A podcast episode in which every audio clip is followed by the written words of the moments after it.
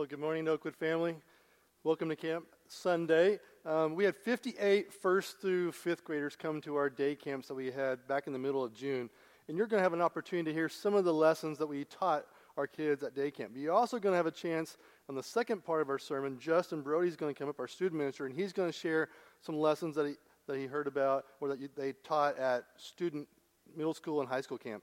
But as we begin today, I just want to share with you our main verse our main scripture. So if you have your Bibles, you can turn with me to Luke chapter 8, or you can go to our Bible app. You can follow all the scriptures on that as well. Luke chapter 8, starting verse 4.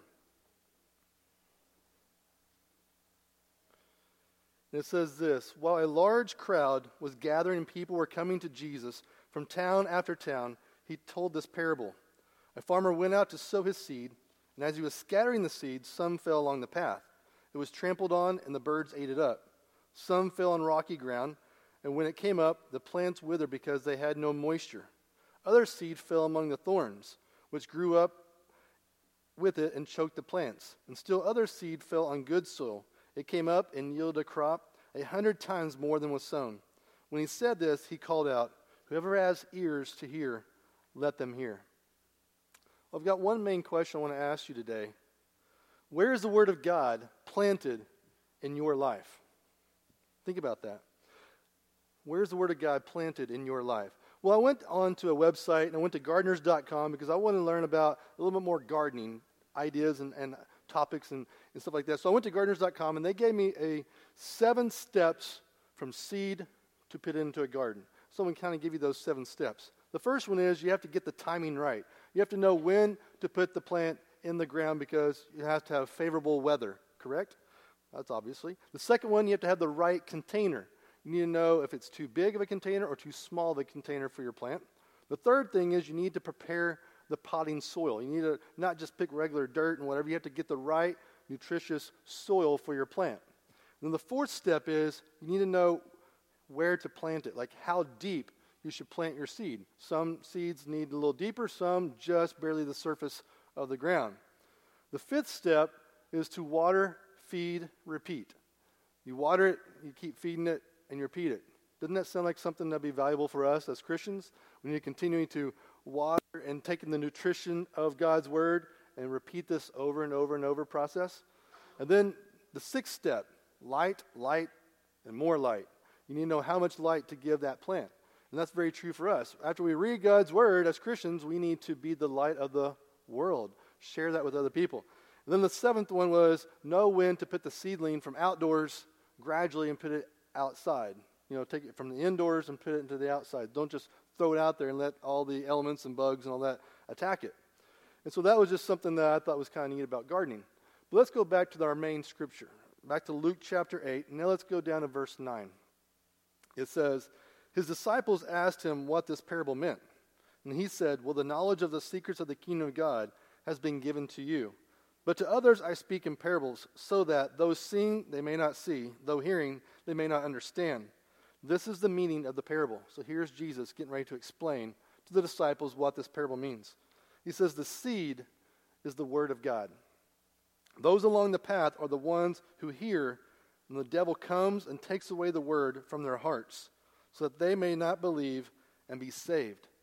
So the first seed we're going to talk about is the seed that fell along the path. Now, before we get into the seed that fell along the path, what does Jesus say the seed is? It's the Word of God. Now, when I was a kid and I heard this parable, I have to be honest, I always thought this meant my faith. Like, is my faith deeply rooted in Jesus, or is my faith one of those faiths that just kind of scattered around and I just can lose my faith? I actually worried about that as a kid. But that's not what Jesus is meaning this. He says this is not about faith, this is about the Word of God. How are you using the Word of God? And so as I thought about it, I'm like, I need to ask myself some questions about God's Word and what I'm doing with it. Am I reading it on a regular basis, on a daily basis? Am I meditating on it? Am I memorizing it? And am I living out what God's Word says? I believe that our faith can be weak, and faith is a very important part of our life. I think it's only weak when we don't cherish and apply God's Word. When we doubt, when we have those thoughts in our minds, sometimes I, think we allow the devil to kind of creep in and to make us doubt God's word. So let's go to a story that one of the, the kids heard at, at our day camps. Matthew chapter 14, I'm going to start in verse 22. Matthew 14, verse 22. And this is what it says Jesus made the disciples get into the boat and go on ahead of him to the other side. And while he dismissed the crowd, after he had dismissed them, he went up on a mountainside by himself to pray. And later that night, he was there alone, and the boat was already in a considerable distance from land. It was buffeted by the waves because the wind was against it. But shortly before dawn, Jesus went out to them walking on the lake. When the disciples saw him walking on the lake, they were terrified. It's a ghost, they said, and they cried out in fear. I mean, could you imagine? I'd be a little scared too. And then, but Jesus immediately said to them, Take courage, it is I. Don't be afraid. Well, Lord, if it's you, Peter replies, tell me to come to you on the water. You know what Jesus says? Come. so then Peter got down out of the boat, walked on the water, and came towards Jesus. But when he saw the wind, he was afraid, and he began to sink. And he cries out, Lord, save me. And what does Jesus do? He reaches down and saves him, reached him out by the hand and caught him. And he says, You have little faith. Why did you doubt? And when they climbed into the boat, the wind died down. Then those who were in the boat worshiped him, saying, Truly, you are the Son of God. Now, going back to the seed that fell along the path, it does say that the devil takes the seed away from people. And that's kind of scary to think about that, that, that he can take away the word of God from people's hearts and from their minds. But it's probably because they're not deeply rooted into Jesus and the scripture. I feel like they lose the word of God because they haven't been reading it, they haven't been studying it on a regular basis. So if that's you, you haven't been reading God's word and soaking it in on a regular basis, don't give up. Go back and get into a reading plan. There are tons of reading plans out there that can get you reading God's word and letting it soak in your life. Because there are people out there, if you don't know God's word, they can teach false doctrine. And you need to know what is true in God's word. There are some people out there who have taught false theories and things of this world, and they will even twist Scripture and turn it into whatever thing they want to say to make their life seem like it is okay. The kids at VBS this week are going, starting tonight, are going to hear a theory about how this world began called evolution, and they're going to learn that it is not true. There's another guy in, our, in the Old Testament, maybe you're familiar with him, his name is David. David was a man after God's own heart, and he slayed Goliath, and he helped lead God's people into a mighty place, and he was the king of Israel. But there was moments in his life where he let sin creep into his life. He let the devil kind of te- make him think, well, maybe I'm missing out on something. So he sinned, and he covered that sin up, and he covered that sin up. And eventually, God sent him a messenger to wake him up and to change his heart. And then if you look in Psalms 51, verse 10, this is kind of David's cry out to God. He says, Create in me a pure heart, O God, and renew a steadfast spirit within me. Do not cast me from your presence or take your Holy Spirit from me. Restore to me the joy of your salvation and grant me a willing spirit to sustain me. Then I will teach transgressors, which means sinners, your ways, so that sinners will turn back. See, David became vulnerable to God. He said, God, please forgive me. Please don't turn your back from me. Make my heart pure so that I can turn other people back to you. And see, I think that's what Jesus wants us to do. God wants us to be willing to be vulnerable before Him so He can mold us and make us who He wants us to be. So the main question again is where is your where is the Word of God planted in your life? There are some scriptures I want to share with you that I just think are incredible that you should memorize and should live in your life. Psalms 119, 105. Your word is a lamp to my feet and a light to my path. Another one, Proverbs 3, 5 through 6.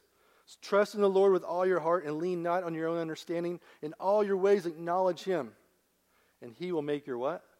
Path straight. Those are great scriptures to apply to your life.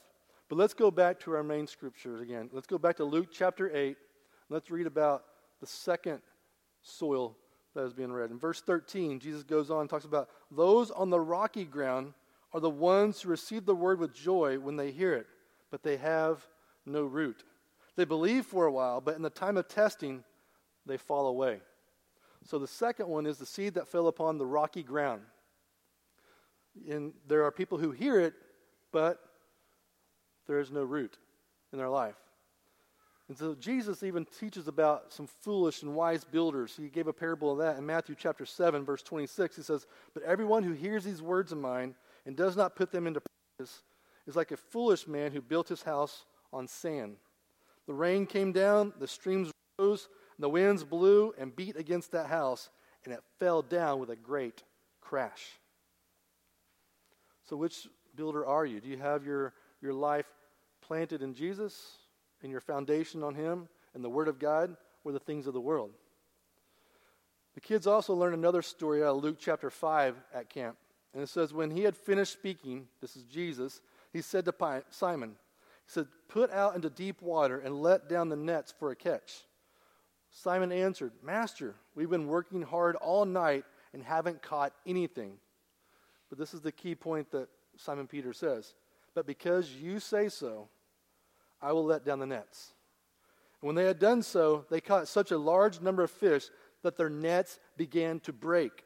And then go down to verse 8. And when Simon Peter saw this, he fell at his knees, at Jesus' knees, and said, Go away from me, Lord, because I am a sinful man.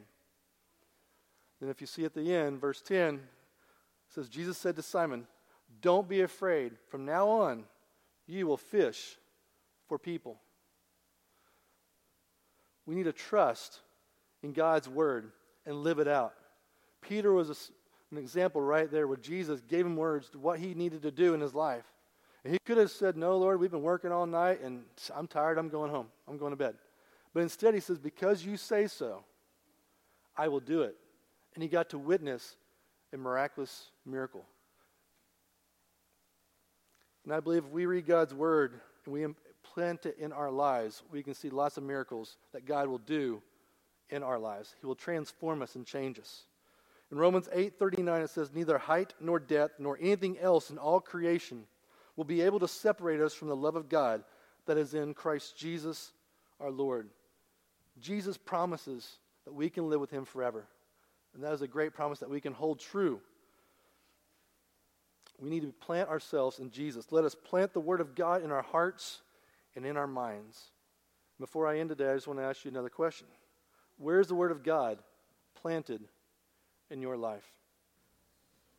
It's hard for me to watch that and not get a little bit emotional because four or five months ago, we weren't even sure that we were going to be able to have any kinds of camps or uh, conferences for any of our students or for our children's ministry. So, uh, the fact that Corey and I are standing up here together today to bring you uh, God's message, but also share about what God has done uh, through our camps is just nothing short, in my estimation, of, of a miracle. And I think that just God, um, you know, deserves that praise and, and, glory for allowing us to have that. And just this past weekend, actually Friday and Saturday, I was back at camp with my uh, oldest daughter, who's five. She went to first timers camp, and so uh, for the very first time as a camper, uh, she got to go and spend the night in the in the cabins and um, learn about David and Goliath and how she's fearfully and wonderfully made. And it was just a, a great time. So I want to uh, continue where Corey kind of left off as we are looking at this parable in the Gospel of Luke and uh, a way that we can feed you guys some scripture, but also kind of touch on some of the highlights of what we were able to learn and, and teach and instruct uh, through our camps and during the season. So as we get ready to look at the third um, seed, is the seed that fell among the thorns. The seed that fell among the thorns. And in Luke chapter 8, verses 7 and 14, we read these words Other seed fell among the thorns, which grew up with it and choked the plants. Verse 14, the seed that fell among those thorns stands for those who hear, but as they go on their way, they are choked by life's worries, riches, and pleasures, and they do not mature. Just a few scriptures that I want to highlight. If you're taking notes, you can write them down in your notes. They, these ones will not be up on the screen. But Philippians 4 6 through 7 reminds us to not be anxious about anything, but by prayer and petition, re, re, uh, make our requests known to God. Don't be anxious. There's no need to be anxious, Scripture tells us. In Matthew chapter 6, 25 through 27, Jesus says, Don't worry. Don't worry about what you're going to eat or what you're going to drink. For no one who worries can add a single hour to their life. Over in Joshua chapter 1, verse 9, we're reminded to not be afraid, do not be discouraged, for the Lord your God goes with you before you wherever you go. And in 1 Timothy chapter 6, verses 9 through 11, you'll read there where it talks about uh, those that pursue wealth. And by their pursuing wealth, they've abandoned their faith. It says that the, for the root, uh, for the, the love of money is the root of all kinds of evil.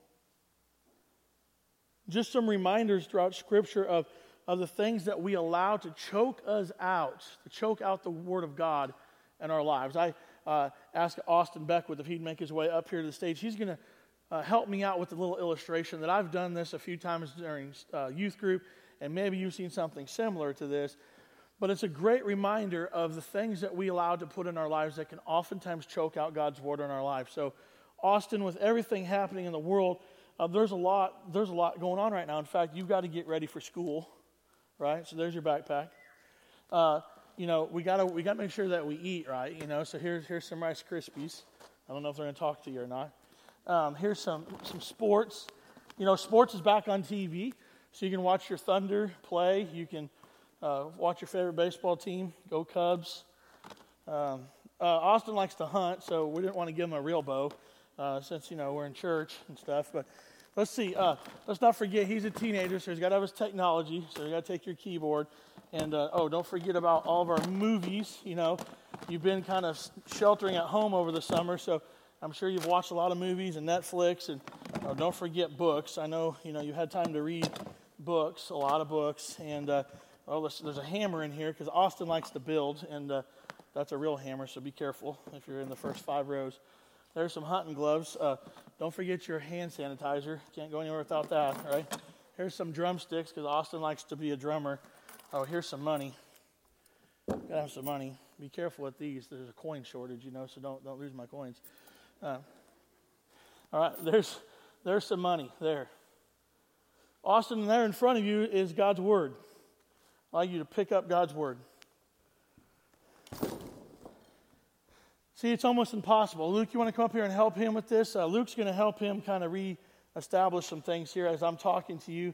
Uh, but if you will uh, start with God's word, see, when, when we load up our lives with all these, with all this stuff, with the worries and the anxieties and uh, pursuing stuff, like Scripture says, it chokes out God's word in our life. Austin had so many things that when I asked him to pick up God's word, he was unable to do it.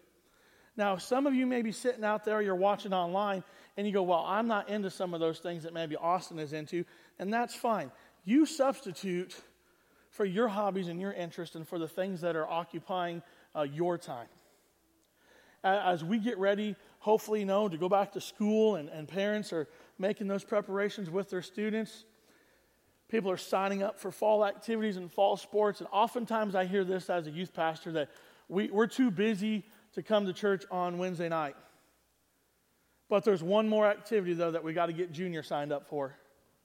There's one more sport that we got to get, you know, little Miss signed up for because if she doesn't play, then she uh, somehow might uh, be affected socially by not being able to hang out with her friends because five activities isn't enough. We need to have her in six activities. Can I tell you, as a dad of a kindergarten student, I'm starting to already feel that pressure.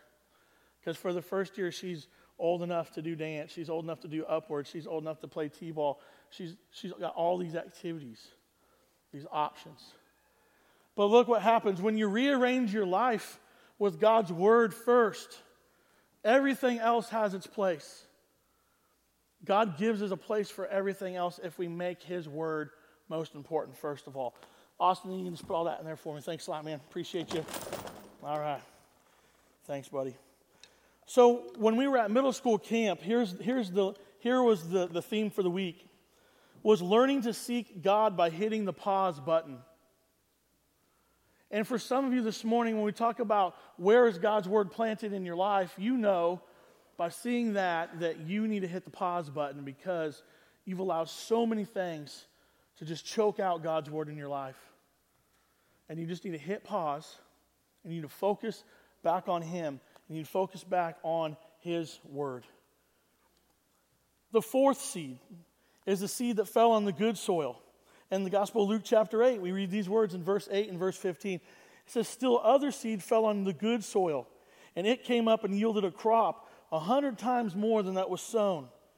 But the seed on the good soil, it stands for those with a noble and good heart, who hear the word, retain it, and by persevering, they produce a crop. At high school camp at CIY, our theme was the third person. It was all about the Holy Spirit. The biggest thing that we took out of that was that the Holy Spirit renews and revives our heart and our mind and our lives. And one particular evening, we focused uh, on the fruit of the Spirit. And here's what I want you to, to think about as we talk about the good soil is that the fruit of the Spirit must be evident in a Christian's life. There must be evidence in, your, in a Christian's life of the fruit of the Spirit. Galatians 5 22 to 23 says, But the fruit of the Spirit is love, joy, peace, patience, kindness, goodness, faithfulness, gentleness, and self control. Now, I do want to read these scriptures to you and not just point out the references because it reminds us of just how important putting God's word is in our life and producing fruit. Over in Psalm chapter 1, the very first chapter of Psalm, Psalm 1, verse 1. Blessed is the man who does not walk in the counsel of the wicked, or stand in the way of sinners, or sit in the seat of mockers. But his delight is in the law of the Lord, and on his law he meditates day and night. He is like a tree planted by streams of water, which yields its fruit in season, whose leaves do not wither, and whatever he does prospers. Over in the Gospel of John, John chapter 15, this is what Jesus says to his disciples. It says in verse 8, all of this he says, talking about I am the vine and you are the branches. He says in verse 8, This is to my Father's glory, that you would bear much fruit, showing yourselves to be my disciples. The fruit of the Spirit must be evident in a Christian's life. There must be evidence of fruit. And here's the warning that Jesus gives us. If you go back over to Matthew chapter 7, listen to this warning that Jesus gives us on the Sermon on the Mount. He says this, verse, uh, chapter 7, verse 15. He says, Watch out, though, for the false prophets, for they come to you in, in sheep's clothing, but inwardly are ferocious wolves. By their fruit you will recognize them. Do people pick grapes from thorn bushes or figs from thistles? Likewise, every good tree bears good fruit, but a bad tree bears bad fruit. And a good tree cannot bear bad fruit, and a bad tree cannot bear good fruit. Every tree that does not bear good fruit is cut down and thrown into the fire. Thus, by their fruit, you will recognize them. See, you're recognized, we are recognized by our fruit, not just the good fruit that we produce in our life, but also by the bad fruit that we produce in our life. I don't remember who it was that said it, but they said if uh, the, the old quote was, if being a Christian was against the law, would there be enough evidence in your life to convict you? Would there be enough fruit that people could see in your life that would show that you are a Christian? That you have taken God's word and it, is, it has taken root, it has uh, gotten deep into your heart, into your mind, and into your soul. One of the interesting things was that as we looked at that fruit of the Spirit, the students were challenged, and so were the adults, but the students were challenged with thinking about what is the thing that's lacking the most in their life. Looking at the fruit of the Spirit. Is there something that's missing? Something that you wish you had more of? More patience, more kindness, more gentleness, more self control. And they were given these keychains that had the little um, uh, moniker on there and had the reminder of the theme of the Holy Spirit. But on one side, there was like a film piece of paper, and they wrote down on that film, that piece of paper, uh, what it was that was they, they were lacking. And here's what, here's what they, they challenge us with is a lot of times we try to go, all right, I got this. I'm good enough. I can take care of this problem. If I need more patience, I can work on it. I can fix it. I don't need any help. We do that sometimes. But the whole concept was that we had to get weak and had to become vulnerable and ask and pray that the Holy Spirit will work in our life through God's Word and help us to establish the thing that we lack. And when they were ready, some of them didn't do it right away on night one, but when they were ready, they were to peel off that sticker that they uh, had that writing on, and they were to go and hand it to their small group leader and ask them to pray about that. But here's what's really neat is once that's removed, like both sides are really shiny, and it's like this prism and this hologram, and it, and it looks really, really cool. And the light is allowed to shine through it. Now, as we bring the message to a close this morning, I want to look at a passage of scripture in Matthew chapter 5. Because when we're talking about and asking you, where is the Word of God planted at in your life? This is an important scripture to think about. Matthew chapter 5, and Jesus is speaking here in verse 13 and following. He says this You are the salt of the earth, but if the salt loses its saltiness, how can it be made salty again? It is no longer good for anything except to be thrown out and trampled by men. You are the light of the world. A city on a hill cannot be hidden. Neither do people light a lamp and put it under a bowl. Instead, they put it on a stand, and it gives light to everyone in the house. Here it is, verse 16 of Matthew 5. In the same way, let your light shine before men, that they may see your good deeds and praise your Father in heaven. You are um, the fruit of the Spirit is evident in your life as a disciple of Jesus Christ.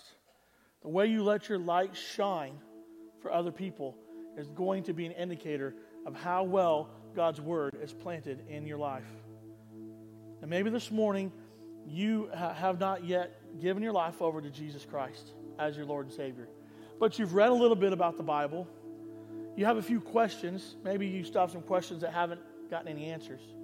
And I just want to encourage you this morning, and as we uh, end our time together, and when Rusty comes out and plays at the last song today, that there's going to be some people down here to, to greet you if you want to pray or you want to ask some questions about that.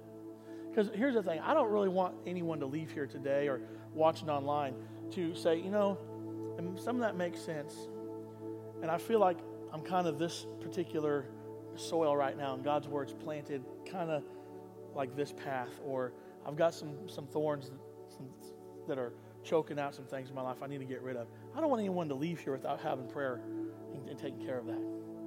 And maybe, especially since it's a family Sunday and I see a lot of littles in the, in the audience today with your families, as you get ready to go back to school, maybe you need to reevaluate some things as a family and say, hey, we need to get God's word back as a priority. If we've got time for all these practices and activities, then why don't we have time to spend 10 minutes as a family in God's Word? You know, I told one family one time, this mom, she came up to me and she's just like, You don't understand how busy we are. You know, the kids go right from school to practice. I go right from work to their practice, pick them up, try to grab something to eat, pick up my other son at their practice. And I, and I understand, I get it. I'm like, Yeah, I'm, yeah, you're busy. And I just said, Can I ask you a question? Yes, yes. How long of a ride is it after you get your last kid, after you have all your kids picked up, how, how long of a ride is it home? She said, five minutes. Just five minutes. Okay. What are you doing during that five minutes when your whole family's in the car? Ain't going nowhere. You got everybody in the car for five minutes. Probably for most of us, it's like this.